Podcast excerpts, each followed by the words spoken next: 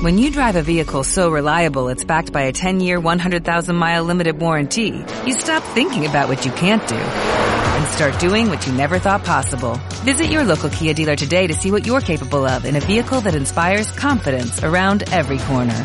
Kia, movement that inspires. Call 800-3334-KIA for details. Always drive safely. Limited inventory available. Warranties include 10-year 100,000-mile powertrain and 5-year 60,000-mile basic. Warranties are limited. See retailer for details. Hola, ¿qué tal amigos? Gracias por estar en sintonía de la primera edición del podcast Silbato Final. Mi nombre es Diego Tobar y me encuentro acompañado de grandes cracks como Mauricio Andrade y Joaquín González. Hola chicos, ¿cómo están? Hola Diego, ¿qué tal Mauri? Aquí. ¿Qué tal? Muy bien. Feliz de estar iniciando este nuevo proyecto en compañía para ver qué podemos sacarle de bueno y siempre apoyar al deporte nacional, que es lo más importante. Igual, feliz de estar empezando este nuevo proyecto y pues ver cómo podemos apoyar el, el deporte nacional y sacarlo mejor. En efecto, y empezamos hablando de la jornada número 7 del Clausura 2020 de la Primera División. El Águila estaba celebrando su aniversario número 93 en casa, pero le salió agridulce. ¿Qué creen que pasó? Empató 1 a 1 ante su público contra el vencedor. Goles de Michel Mercado para los tabudos y para los aguiluchos un golazo de Kevin Berrios. Bueno, los dos fueron golazos. Bueno, fíjate que no sé si sería erradicar el problema de Águila o es que el vencedor trae ya un feeling establecido para que venga jugando así. O sea, creo que le puso hasta cierto minuto un dominio claro de parte del vencedor que se lo pudo quitar gracias al gol, ¿vea? Entonces, me queda la duda de, de, de, ver cómo pueden explotar o qué pueden generar un cambio para que no se vea tan establecido. Aunque ha tenido una efectividad, creo que solo lleva tres goles y tiene nueve puntos. O sea, no está tan mal. Eh, bueno, para los fichajes que hicieron en la delantera, para mí está mal el equipo. Sí, Águila está pasando por un mal momento. Eh, todos los trajeron bastantes delanteros que eran que traían buen mote y pues ninguno ha, ha funcionado. Todos han salido mal y vencedor sí trae un buen un buen momento, un buen feeling y pues ver qué pasa al final de la, de la temporada. Pero el problema de Águila, ¿no creen que al contratar tanto jugador experimentado con ya con cierto rodaje a nivel internacional, ¿no creen que le puede cortar como el, la chispa a jugadores que vienen de reserva? Tal vez no, porque se supone que estos jugadores han tenido anteriormente un papel destacado con el equipo. Nicolás Muñoz y Waldemar Acosta tienen cierto peso en la historia de Águila. Sin embargo, el único que está rindiendo de esos dos eh, relativamente es Nicolás Muñoz, dos goles, aunque uno fuera de penal, pero al menos está sacando puntos para el equipo. En cambio, Waldemar todavía no ha logrado empezar su cuota goleadora en lo que va del torneo. Por eso creo yo que Águila, si bien tiene grandes fallas en la delantera, los puntos los está logrando y eso al final de cuentas en el fútbol salvadoreño es lo que importa. Sí, tenés que aprovechar las oportunidades que tenés, la verdad. O sea, tenés tres, meter los tres, aunque jugues mal, pero ganás. O sea, Sí, cualquier suma de puntos es, es buena en esta tabla porque cualquier errorcito te puede costar muy caro. Y la verdad, con lo que decías de los jugadores, siento que son. Tiene dos, dos partes. Eh, los jugadores viejos les pueden aportar eh, mucha experiencia a los jugadores nuevos, a los jugadores jóvenes y también le pueden quitar la oportunidad. Es de. Es, en este tipo de, de equipos creo que todos quieren ser protagonistas. Pasamos al segundo partido del día sábado. El Santa Tecla ganó por primera vez en lo que va del torneo. Se lo, le ganó 2 a 1 a Chalatenango en un partido en que hubo muchas expulsiones. Álvaro Lizamar, Santa Tecla y que acabó en un penal que convirtió Chalatío Lemus. Y después Pedro Orellana de Chalate fue expulsado. Ricardiño anotó un doblete, incluyendo un polémico gol con la mano. ¿Qué pasa con este Tecla? ¿Es el despertar de Tecla o todavía vamos a ver un Tecla mermado? Yo me atrevería a decir que fue suerte, o sea, si la anulan el gol de Ricardinho, creo que el equipo no se hubiera establecido como la idea de que pudieran llegar a algo más. O sea, entre semana hubo un partido con la sub-23 que le ganó 2 a 0 y por lo general el equipo de primera división cuando se foguean con equipos de las selecciones menores, eh, siempre se ve que el, el, dominio que tienen sobre ese equipo, pero esa vez no, fue al revés. Entonces yo creo que sumado al mal papel que viene haciendo Chalate, creo que el, le dio como un plus, pero sería de ver qué tan metido tiene la idea ya el Pichi para poder seguir con esa idea de juego y ver qué, qué puede realizar en la siguiente jornada.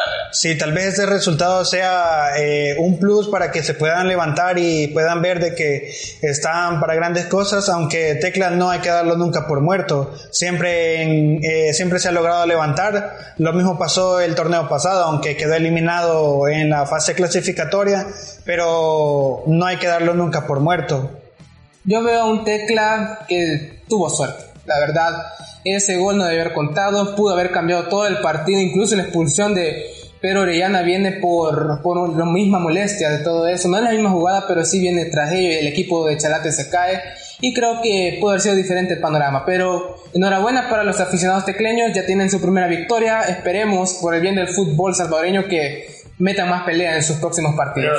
Pero el problema en, para ustedes en quién recae en jugadores, técnico o la dirigencia? Creo que todos tienen un poco.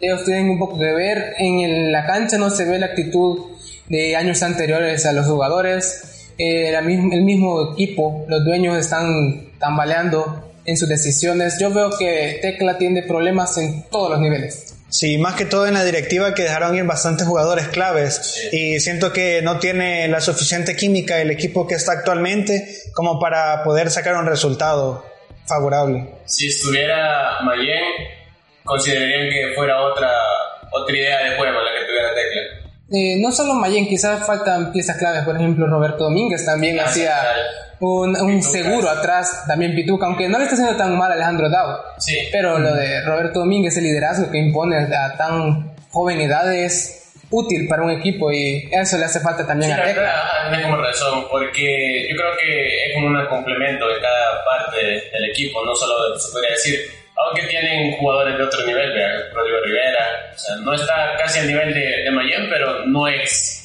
mucha la diferencia que sí. el Colocho. Bueno. de ver qué le depara en las próximas fechas, a ver si pueden seguir este camino que han abierto ahorita. Esperemos qué va a pasar con Santa Tecla hasta que termine el torneo, a ver si logra incluso meterse en los seis, aunque está un poco difícil, pero en este fútbol todo puede pasar.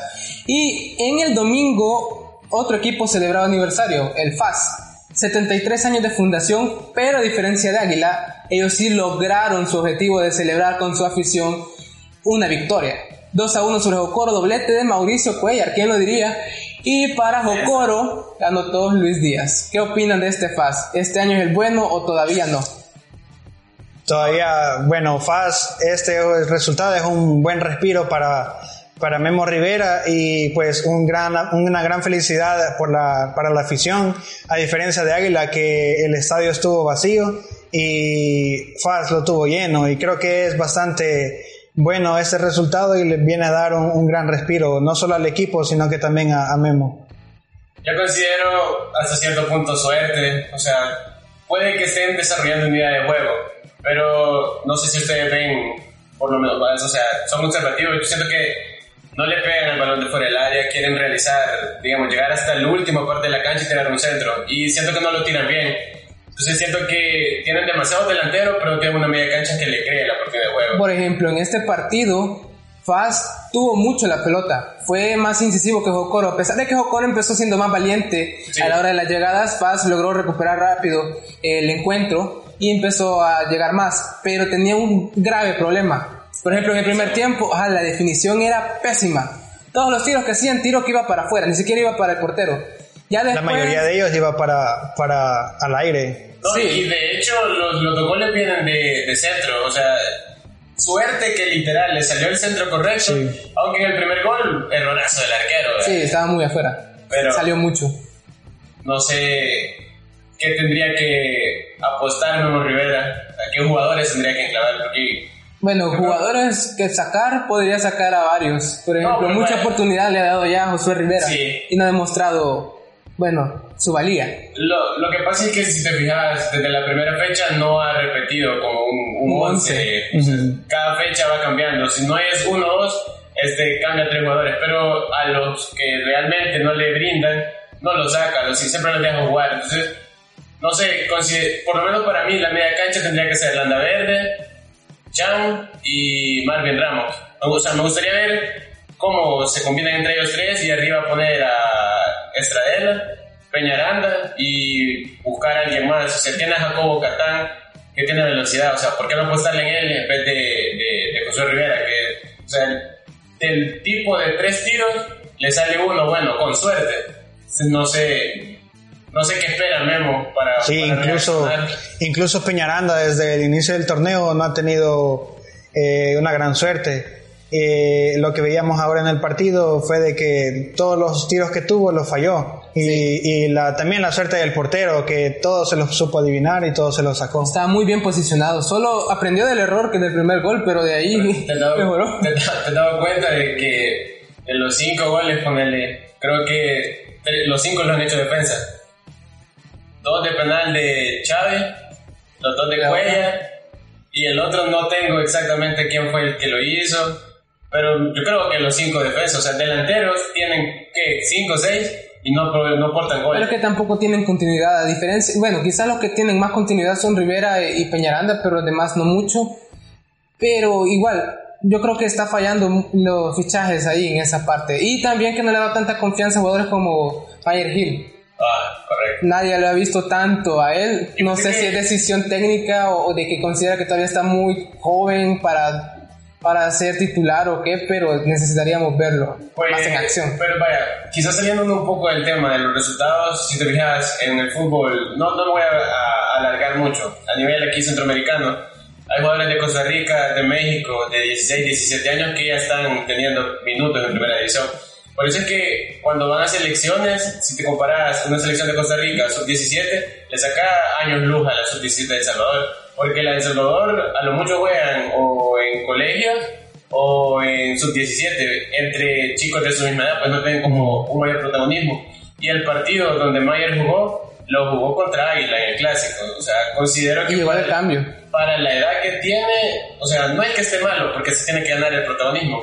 Pero, o sea. Y ahí ya no lo metió optando así. Ajá, por eso te digo, o sea, ¿por qué no darle minutos con un Jocoro, con un equipos no, no tanto pues de la mitad para abajo. O sea, considero que la defensa del Águila le, le va a pegar como que el bicho tuviera ya...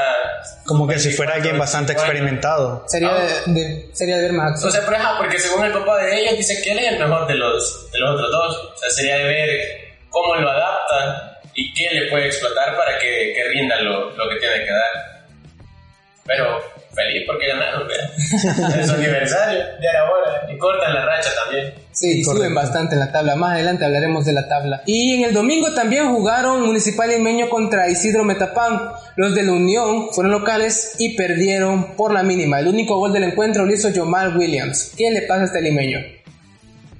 Bueno, siento que Limeño eh, después del, del, buen torneo que venía haciendo el torneo pasado que hizo, que fue un torneo bastante bien, eh, siento que ha decaído bastante, pienso que es un bache o tal vez es la, la factura de los equipos pequeños, no sé qué opinan. creo que irregularidades, son malos ratos quizás, sumándole la, la baja, la, por ejemplo. No es como la, la, el gran jugador que te va a hacer la diferencia, pero se nota claramente cuando es un buen goleador. te hace falta. Entonces, Siento que está haciendo un torneo regular y esperemos no le pase demasiada factura al final. Aunque Metapan tampoco viene tan. Metapan está bien, pero por lo menos subió más puestos ahora. es de aprovechar los partidos. O sea, si te fijas, el torneo pasado se quedó por, por el tema de los carnets. Eso sí. Entonces son, son puntos que tiene que ganar. En cambio, el limeño no puede dejar puntos, perder puntos en su, en su casa. Eso considero. Un equipo completo ya podría ser más competitivo. Despertar, cambiar chip, olvidar el partido de la jornada y ya empezar a, comenzar a, enfocar el, partido siguiente. A ver qué tal le va. Bueno, y en. Bueno, y en Usulután, el Independiente empató 1 a 1 contra Sonsonate. Federico Gangan marcó, marcó, para los Fantasmas del Giboa y para los Cocoteros marcó David Boquín. ¿Qué le pasa al Sonsonate? ¿Está despertando o independiente? ¿Se está durmiendo? ¿Se está quedando atrás? ¿Qué piensan ustedes? Yo considero que los dos están con un bucle. no, no, logran despertarse, sacan momentos. O sea, yo creo que les pasa el, el factor del equipo grande. Juegan contra un equipo de mitad para arriba y dan el partido de su vida, pero allí como cambia el chip y se les olvida de lo que son capaces. No, pero el India ha venido haciendo varios partidos buenos con un montón de equipos. También ha tenido un protagonismo bastante alto en este torneo, por eso está en segundo ahorita. Por eso, o sea, te digo en el sentido de, de hablándolo más que todo por Sonsonate. Yo creo que Independiente, si bien no es, o sea, no está haciendo las cosas fatal, pero creo que puede dar más. O sea, ¿por qué no exigirse más? Eh, reventarse como lo hacen contra una alianza, contra un FAR. O sea, ver, no, no menospreciar a los rivales. Y eso que Sonsonate tenía una baja muy importante, la de Boquín, en la, perdón, en la de Beitar en la saga. Y aún así Independiente no pudo sopesar esa. Son problemas de efectividad que yo creo que más de alguna vez les tiene que pasar a todos los equipos. Sí, Independiente, Independiente, la verdad que eh, esperemos de que no sea solo chispazo de, de principio de temporada y que sea Como el caso del limeño, como el caso del limeño y pues de que se mantenga porque viene trabajando y está en una segunda en una segunda posición siento de que deberían de mantenerse y sacar no solo contra los equipos grandes sino que con todos los equipos y demostrar de que de que están hechos y tienen buenos refuerzos. Sí, no, no, no tienen que sacarse, tienen que darle mayor exclusividad a los estrenos y ver cómo les salen las cosas ya a la hora de enfrentar el partido. Ojalá mantengan esa regularidad. Y Alianza contra Once Deportivo es el último encuentro de la jornada 7 y queda empatado a cero.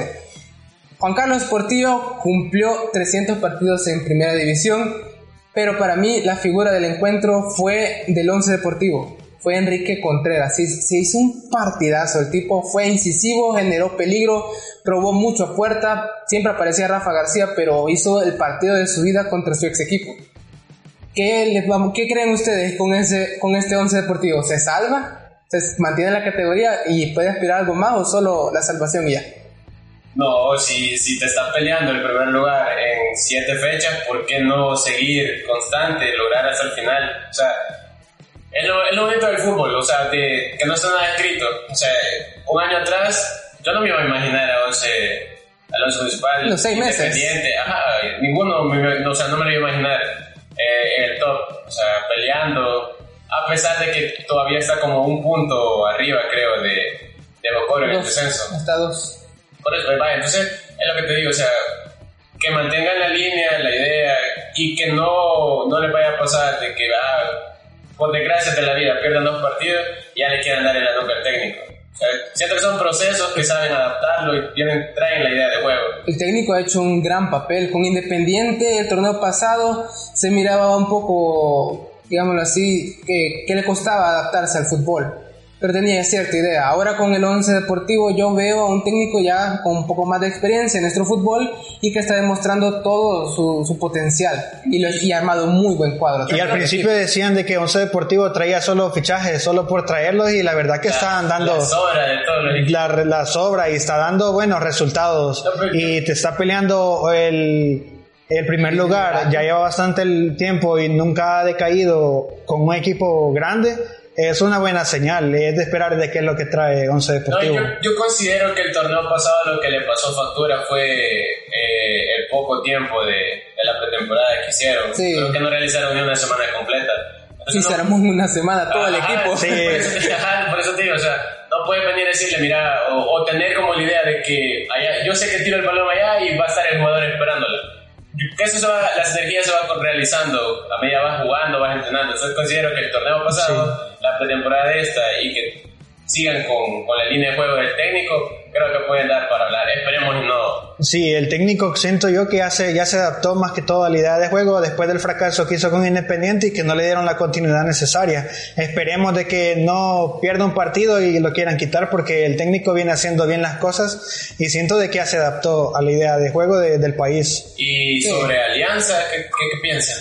Bueno, Alianza está muy irregular y esta vez no se guardó nadie para el partido contra Tigres. Esta vez jugaron con titulares y así pudieron eh, lograrle sacar el, el- triunfo a- al Once Deportivo. Y aún así veo una alianza un poco tambaleante, la verdad. Ya recuperó a Marvin Monterrosa, esa es una gran noticia para los salvos. Creo que poco a poco el capitán va a ir mejorando el fútbol de todo su equipo porque él dirige como a su, dirige a su antojo a los salvos y creo que hay que darle tiempo para ver una alianza mejor. Sí, Monterrosa es el motor de tanto de la Selecta como de Alianza y pues la verdad que siento que lo que lo que nos viene mostrando es lo que ha estado descanchado por la lesión. Siento de que si, le, si se le dan dos fechas más, ya va a empezar a, a, manejar el fútbol de Alianza a su antojo. Y a pesar de que ha venido, o sea, no ha venido siendo titular, sino que entró de, en fase, entró de cambio, o sea, te fijas, cambió hasta cierto punto la ideología. Y le pegaron hasta decir, ya no, recibió casi en un lapso de cinco minutos tres faltas fuertes sí. que prácticamente lo planearon. Pero eh, consideran que se equivocó Wilson en el, en el fichaje del tanque. No, está muy temprano todavía para decir eso. Yo sí, creo que tiene bastante fechas más, para dar. Más tiempo al equipo ya con sus piezas completas. Hay que ver cómo se desarrolla Pero van alianza. siete, van siete. Yo no he visto. O bueno, luego sí veo que, que se, le, se le nota que. Bueno, el Sí, Blanco más que pasado todo. un gran giro, iban noveno y que después queda en segundo en pocas fechas. Yo creo que también Alianza puede despertar un poco más. Esperemos que no le pase factura y se vayan a arrepentir de que mandaron a Peñaranda al archirrival. Bueno, no se arrepienten ahorita con esa falta de goles. Yo creo que no están para nada arrepentidos. Y pasamos a la tabla de clausura 2020. El líder, ya no es sorpresa porque ya lleva bastante tiempo ahí, el 11 Deportivo con 14 puntos. Le sigue el Independiente con 13 unidades. En tercer lugar está el vencedor con 12 puntos. Águila, cuarto lugar con 10 puntos y solo 3 goles a favor. Lo bonito del Eh, fútbol. logra sacar resultados y es el único grande histórico, por decirlo así, que se encuentra en los primeros cuatro. Pero los demás ya despertaron un poco más y empezaron a agarrar puntos. Y tenemos en el quinto puesto a la Alianza, que ya tiene nueve puntos. A pesar de tener 10 goles a favor, no tres como el Águila. El Águila sigue arriba de la Alianza. Cosas de nuestro fútbol, ¿verdad? Y en sexto lugar está el FAS con nueve puntos también. En séptimo lugar se encuentra el Isidro Metapán también con 9 puntos. En octavo lugar se encuentra el Jocoro con 7, empatado con el Sonsonate que también lleva 7 puntos, pero los cocoteros se encuentran en noveno por diferencia de goles. En décimo lugar se encuentra Limeño con 6 puntos y en décimo primero Santa Tecla también con 6. Y en último lugar también Chalatenango con 6 puntos. Hay un triple empate en el último lugar. Ya Santa Tecla por lo menos por la diferencia de goles se despegó del último puesto.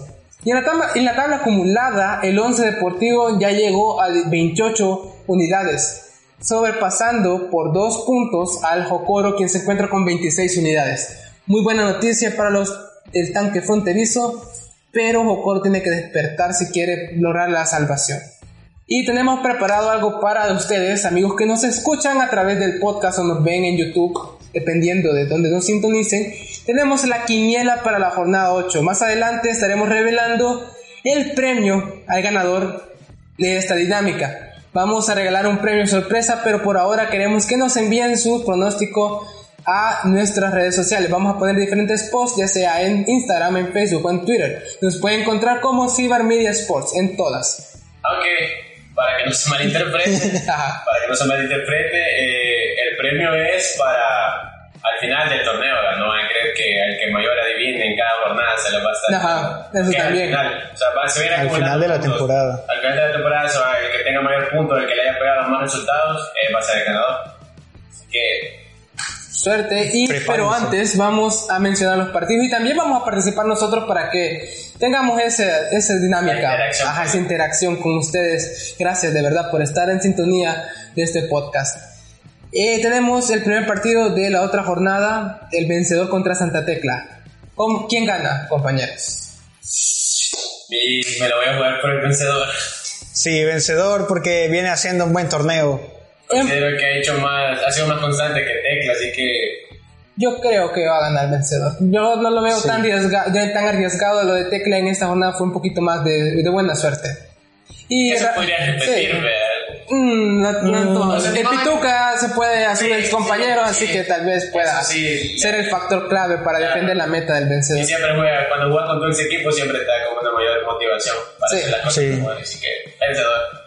Sí, rápidamente Vencedor, vencedor. el vencedor va a ganar. Aquí unánime. El otro encuentro el día domingo, duelo directo por la salvación. Jocoro Fútbol Club contra Once Deportivo. ¿Quién gana aquí, compañeros? 11. El 11. Eh, Sí, el 11 va a ganar, tiene mejor cuadro, veo más difícil que el Jocoro se reponga en esta jornada, aunque lo necesita. Unánime también gana el 11 Deportivo. Pasamos al otro encuentro, Chalrenango Independiente. ¿Quién se impone acá? Empate. Empate. Sí, Está empate. mal Bejalinde ahorita. Pero considero que Chalate no ha hecho mal las cosas. Siento que. Bueno, va último. Pero no es porque no haga malas cosas, sino que se ha visto como influenciado hasta cierto punto de mala manera. Bueno, Joaquín dice empate. Vamos contigo, Mauricio. ¿Qué dices? Está difícil. Empate porque Pero- alianza, empate. empate. Entonces, sí, empate. para mí no. Para mí el ganador, el Independiente, va a ganar este duelo. Aunque se lo va a poner muy difícil, Chalate. Vamos con otro encuentro, Sonsonate Municipal Limeño. ¿Quién gana acá? Si juega Clayvin, limeño. Pero no va a jugar Clavin, así que no Me la va. juego por limeño. sí. Me la juego por limeño. Yo veo un empate acá. Sí, limeño. Limeño, limeño, empate de limeño. Duelo por Santana, el FAS contra el Isidro Metapan. ¿Quién gana acá? Paz. FAS. Paz. Vos, Mauricio. Sí, faz. Para mí, estar por encima de Metapan. para mí va a haber empate. Así lo veo yo, empate. Sí. A ver, Va. Matémosle, ya aquí quedó. Vale, y aquí el último encuentro, el clásico antiguo, Águila Alianza. ¿Quién gana acá? Si se pone la vida, puede que quede en empate, pero si vemos la- el historial de, de todos los partidos anteriores, Alianza. Sí, Alianza. Alianza se impone, aunque no creo que le afecte mucho eh, el desgaste del, del miércoles, pero creo que Alianza. Yo voy a decir que gana Águila, no solo por llevar la contraria, sino que veo también un equipo que, aunque no ande en su mejor nivel, saca los resultados. Así que yo se lo doy el triunfo a Águila. Esperemos que aparezca Muñoz, Chino Vizcarra. A ver quién aparece, o Kevin Berrío otra vez con un golazo. Y bueno, otra vez le hacemos la invitación para que participe en la dinámica de la quiniela. Pongan los partidos y quién considera usted que va a ganar cada encuentro en nuestros posts publicados en las redes sociales. En Facebook, en Instagram y en Twitter nos pueden encontrar como Cibar Media Sports. Se despide de ustedes, Diego Tobar, compañeros. Ha sido un placer estar acá con ustedes en la primera edición del podcast Silbato Final. Nos vemos la próxima. Un saludo para toda la nación y los cracks. A comer pupas. A comer pupas si gana el FAS. O a mí me va a invitar si, si quedan empate, ¿verdad? Sí, pues un gusto y nos vemos a la próxima.